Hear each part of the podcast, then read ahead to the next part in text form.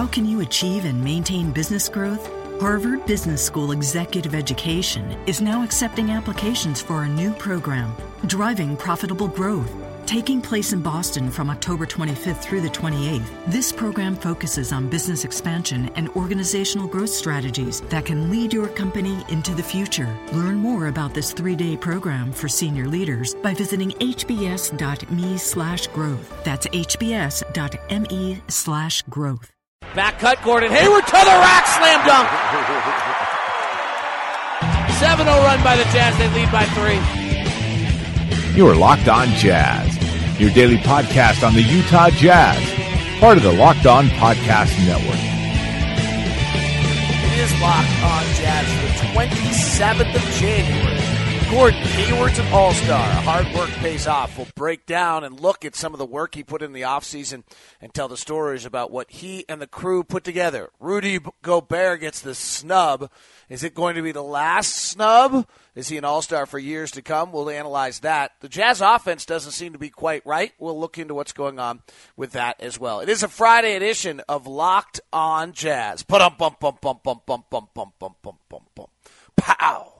How are you? I'm David Locke, radio voice of the Utah Jazz, Jazz NBA insider. Boy, things are nuts in the NBA between Dwyane Wade and Rondo, LeBron and what he's upset about, Kanter punching a chair. Jokic might have got hurt last night too.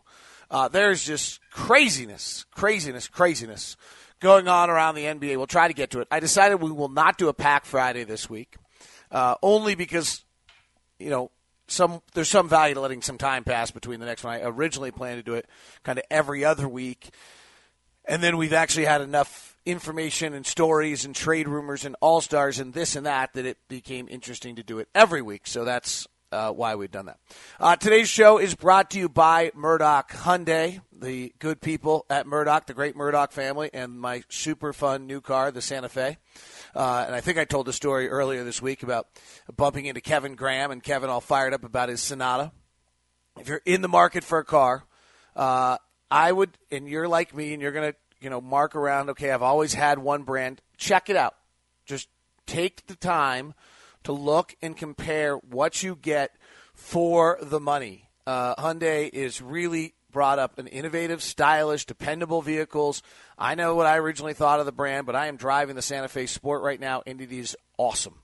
Every little detail uh, imaginable, including heated seats in the back for my daughter. She loves that. We found that last yesterday. It's like every day we find a new little uh, tool that's going on there that they have. Uh, plus, you got 185 horsepower on the Santa Fe Sport. It's got the power. It drives beautifully. It's got great space inside. And then the people at Murdock are good people. Uh, this is a longtime Utah family. Uh, I've gotten to know Blake a little bit over there with them. They've got three locations: Lindon, Murray, and Logan for your Hyundai's. And check them out. The Sonata is uh, beautiful. Uh, that's what Kevin was raving about. I think I told you about. I'm driving the Santa Fe right now. There's also the Tucson. Uh, so be sure uh, to give it a look. Put it on your list if you're shopping for a car. Uh, and I think you'll be surprised. And the Hyundai dealers that I've now, or people that I've now met that since I've been driving one, uh, are all kind of fired up about the fact that they, it's like they got a little steal. They they found a little secret that nobody else knows about, and so uh, you can see kind of the pride and excitement they have uh, out of that. Go check them out at Hyundai at 4646 South State Street in Murray.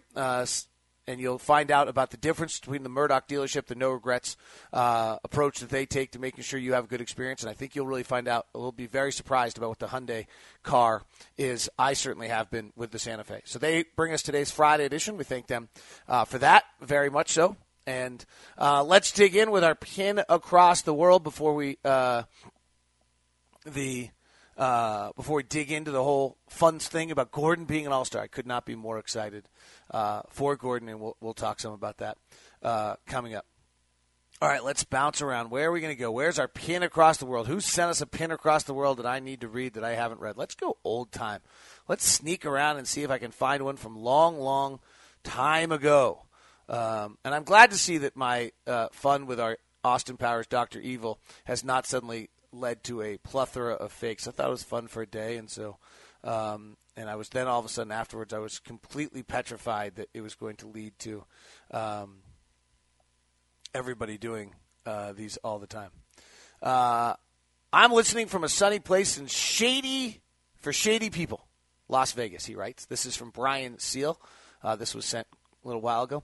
I've only been listening to your podcast for a year or so, but I followed you on Twitter for years, and I've read "Empty the Noggin" after every game. I'm a small town, three hours out from Salt. I'm from a small town, about three hours outside of Salt Lake, called Elko, Nevada. I know there's helicopter skiing there.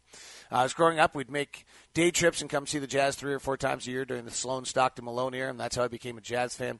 I've been a diehard ever since. I will say that you make a better Jazz fan, NBA fan on me. Appreciate your work. I also feel like I have better read on the game of basketball.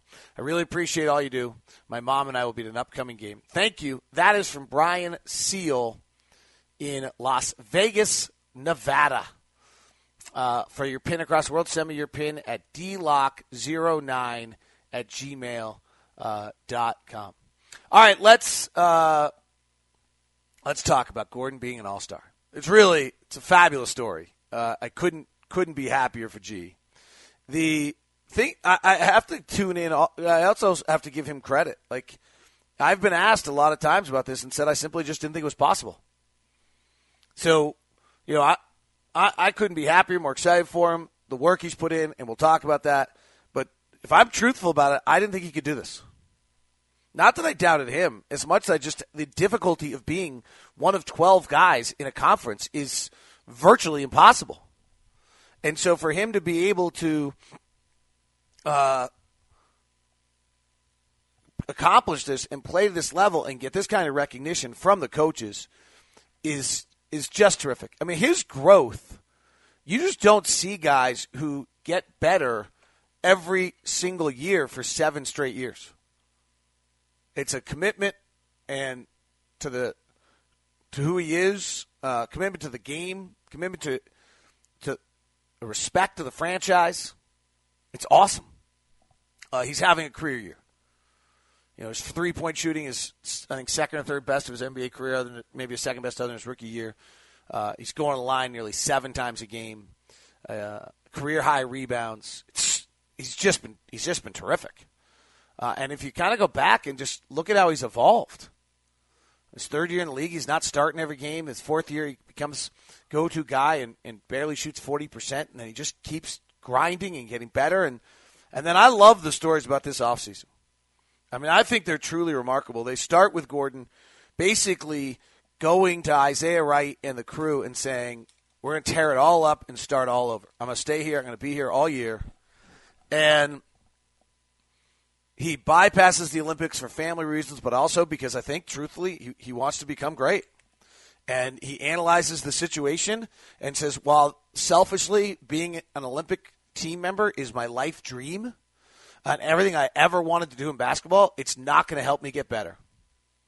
And so instead, he goes to the coaching staff, he goes to the strength and conditioning coach, and he says, I have not had the success that I want to have. Now, let's realize this for a second.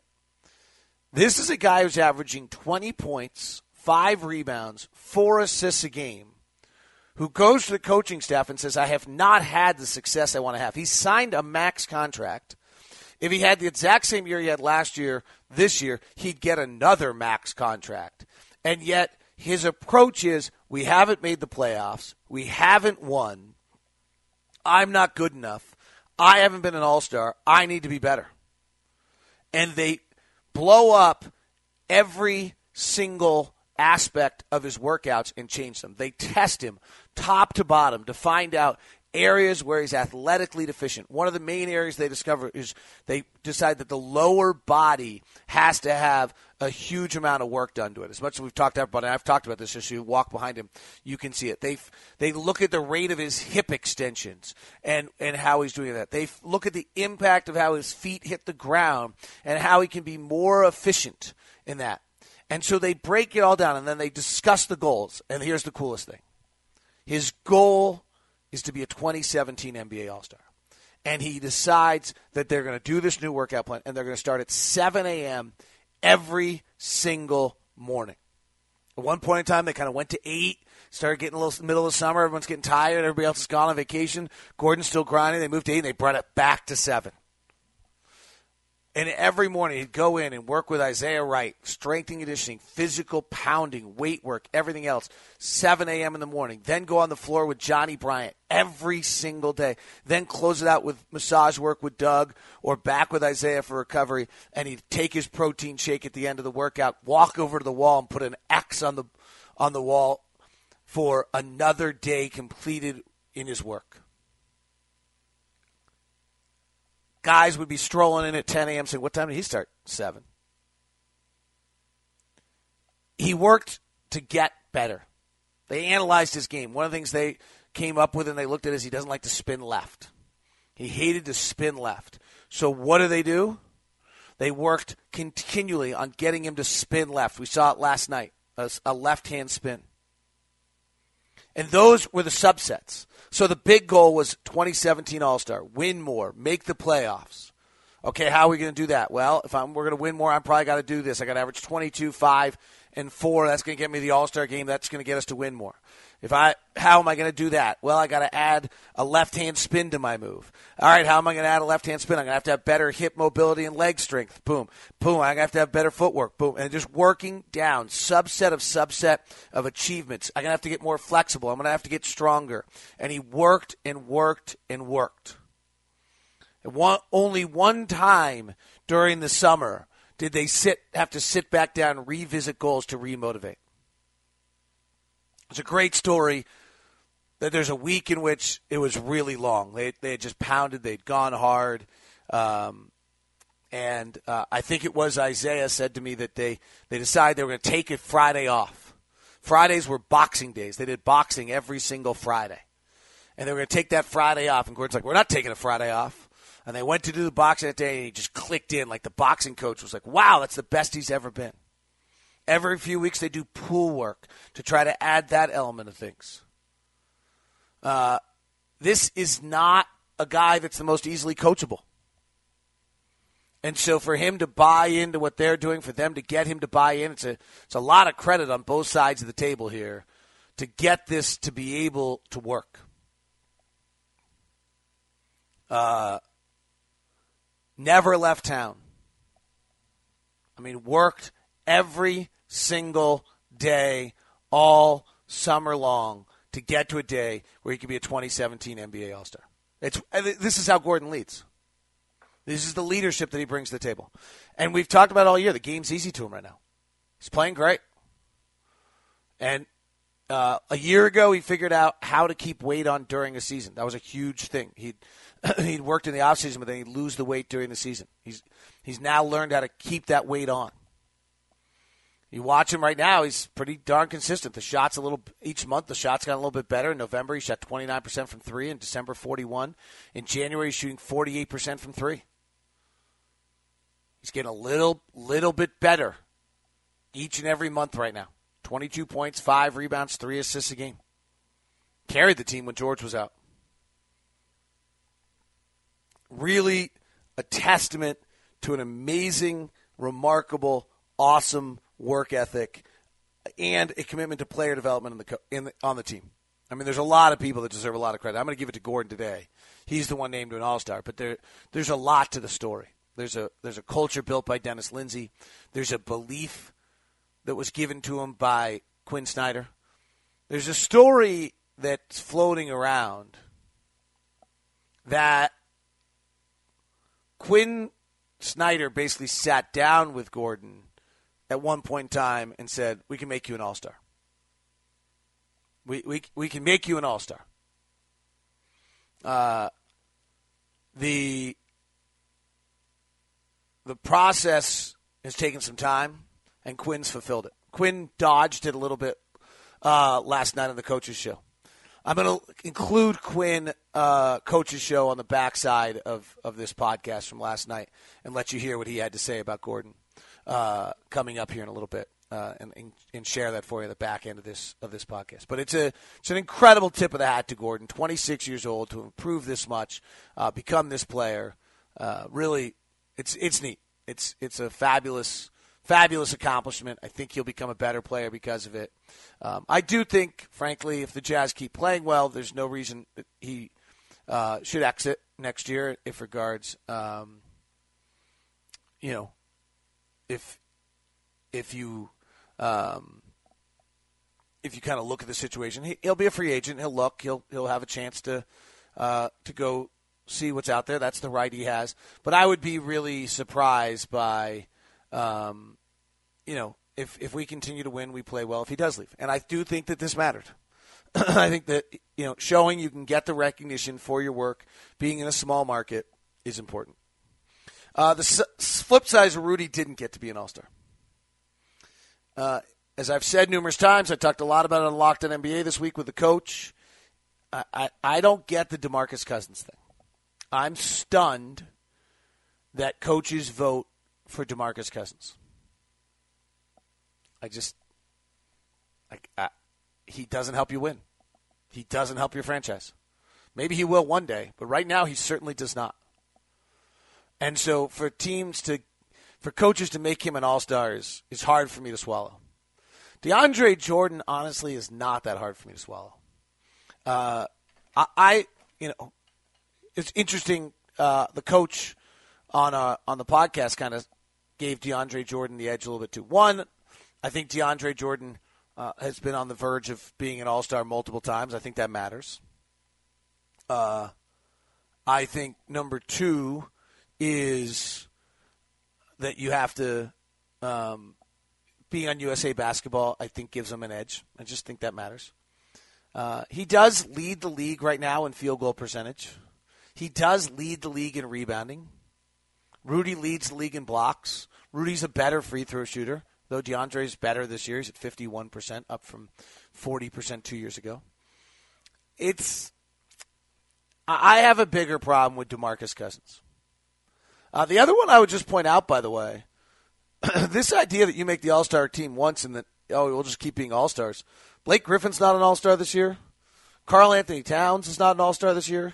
LaMarcus Aldridge is not an All Star this year. Damian Lillard's not an All Star this year. I mean, this is quite a team we're talking about. I mean, there, there's some Nikola Jokic is not an All Star. He's not, but he, I mean, he probably will be one day. C.J. McCollum's not an All Star. Andrew Wiggins wasn't an All Star. There, there's some pretty fabulous players that are not all stars right now. That Devin Booker, Eric Bledsoe. I don't know if I if they'll ever get there, but those are some pretty fabulous players who are not all stars, which makes when you know when we start talking about oh well, you know Rudy will be an all star next year guaranteed. Eh, he's got to beat DeAndre. He's got to beat up Blake. He's got to beat out LaMarcus. He's got to beat out Karl-Anthony Towns. Karl-Anthony Towns it's the first one I'm going to say guaranteed. It's hard. It's really a hell of an accomplishment. An unbelievable, unbelievable um, accomplishment. So, uh, remarkable, remarkable by Gordon. Too bad Rudy didn't get honored the way I think we all thought he deserved to be. Um, and hopefully he will get that honor, but it's still going to be just as hard coming up. I mean, that is that's that's what makes what Gordon has accomplished, and Gordon was honored with yesterday so fabulous. Jazz won last night. The offense is not quite right. So our offense right now, we talked about this a little bit yesterday, and I'm I'm trying to figure out what's going on. By the end of the night last night, it was okay. The offensive rating last night was a 105.1. Uh, yesterday's show we kind of ran through it, and I came up with the really brilliant observation that if we just made a few more shots, that things would be better. And I couldn't really come up with anything a great deal better than that for you. I actually think that might be true, frankly. Um, if you look at the Jazz right now in the last five games, they're shooting 27% from three for the season. They're at 36. It's actually the equivalent of, of two or three makes. And if you suddenly make two or three more shots, then guess what? You end up having your offensive rating get a little bit better.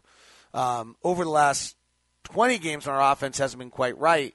We're just, it's only it's one three a game, and our two point percentage is down, maybe one field goal game. Um, so it, it's it's minute difference between where we are. One thing I think's interesting is as we've picked up the pace, and I know there's a lot of talk last night on TNT about this, as we've picked up the pace, we've become less good offensively. So Denver was a high paced game. We had a bad offensive game. Oklahoma City was a high paced game. We had a bad offensive game. Indiana was a high paced game, one of the highest of the year. We were right on our average. Our, our average pace is 93. In the games in which we have played at a fast pace, so let's let's discuss what we're going to define as a fast pace here, because our fast pace uh, might be different than some others. If if you look at the the league overall, the top six pace of play teams, we almost never. You know, this is this is why I'm saying we're going to define it because we almost never get to this number. So, the top pace of play teams are Brooklyn, Golden State, Phoenix, Houston, Denver, New Orleans, Oklahoma City, Lakers, and India. All of them play faster than 100 possessions a game. Uh, we've only crossed 100 against Denver and against Orlando. We've only done it twice all year. Uh, so that's not, for us, that's not high pace.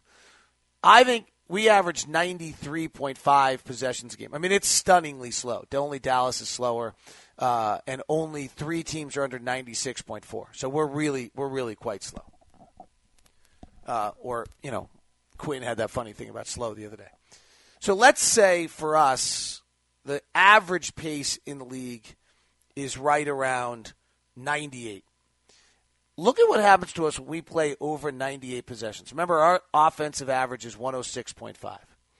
So if we play over 98 possessions in a game, which again does not happen uh, very often, or even get close to it. Against the Lakers in the second game of the year, we played 96. Our offensive rating was a 102.6. Again, remember, 106 is our baseline. Pushed it up to 96 again against Charlotte. We were at 104, below our average pushed it up again against Denver at 100 in the 20 uh, in the 15th game on the 23rd of November. 105 was our rating, below our average. Against the Phoenix Suns, we played 98 possessions, fast-paced game, and we were offensively efficient at 115. Uh, and we did that by going to the free throw line 44% of our shots. We went to the free, went to the free throw line, a crazy amount that night. Uh, we then played the Warriors. Our offensive rating was a 97.8. We then played the Warriors. We played 98. Our offensive rating was the worst of the season at 97.5. We got up to 98 possessions against Cleveland in a win. Our was 103.8.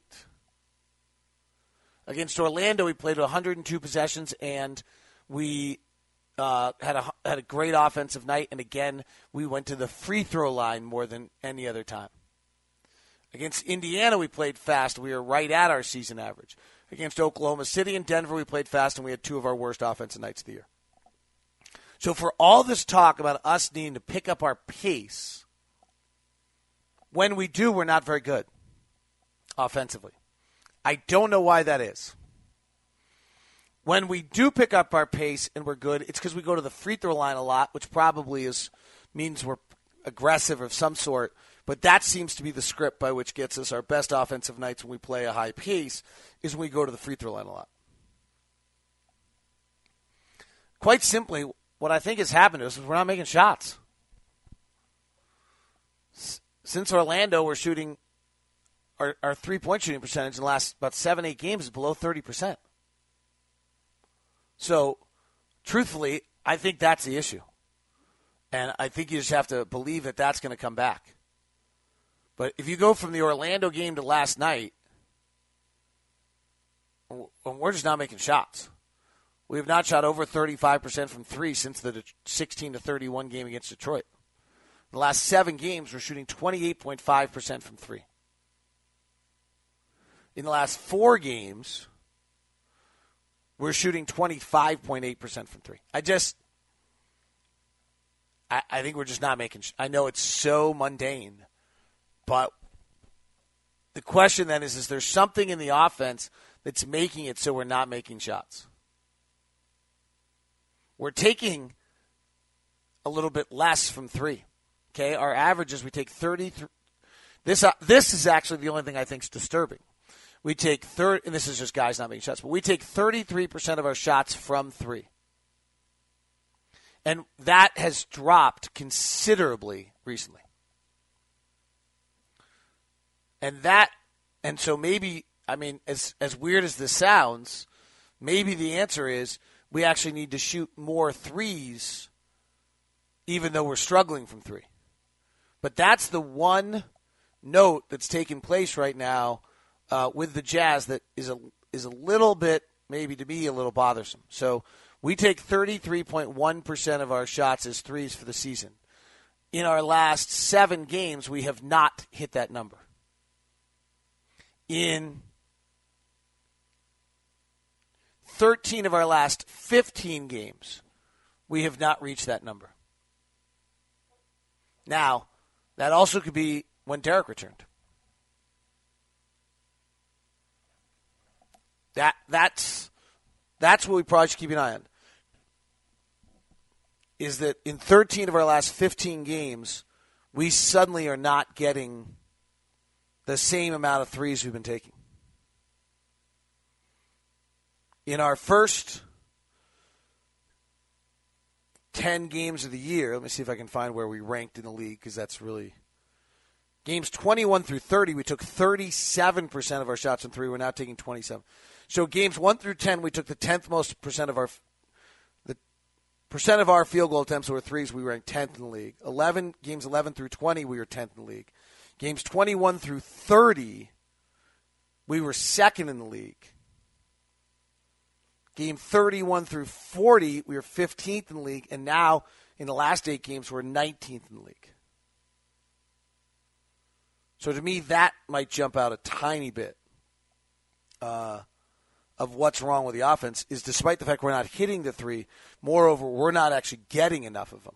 If we're not getting enough of them, then is there something happening where we're not getting good enough looks? So that would be the one kind of thought question that I would have.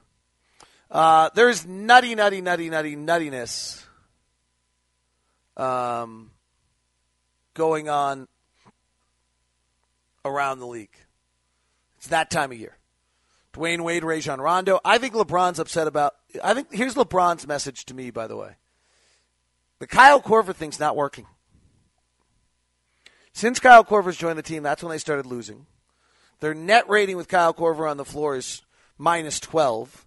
The offense averages 99 points per 100 possessions with Korver on the floor and 112 when he's off.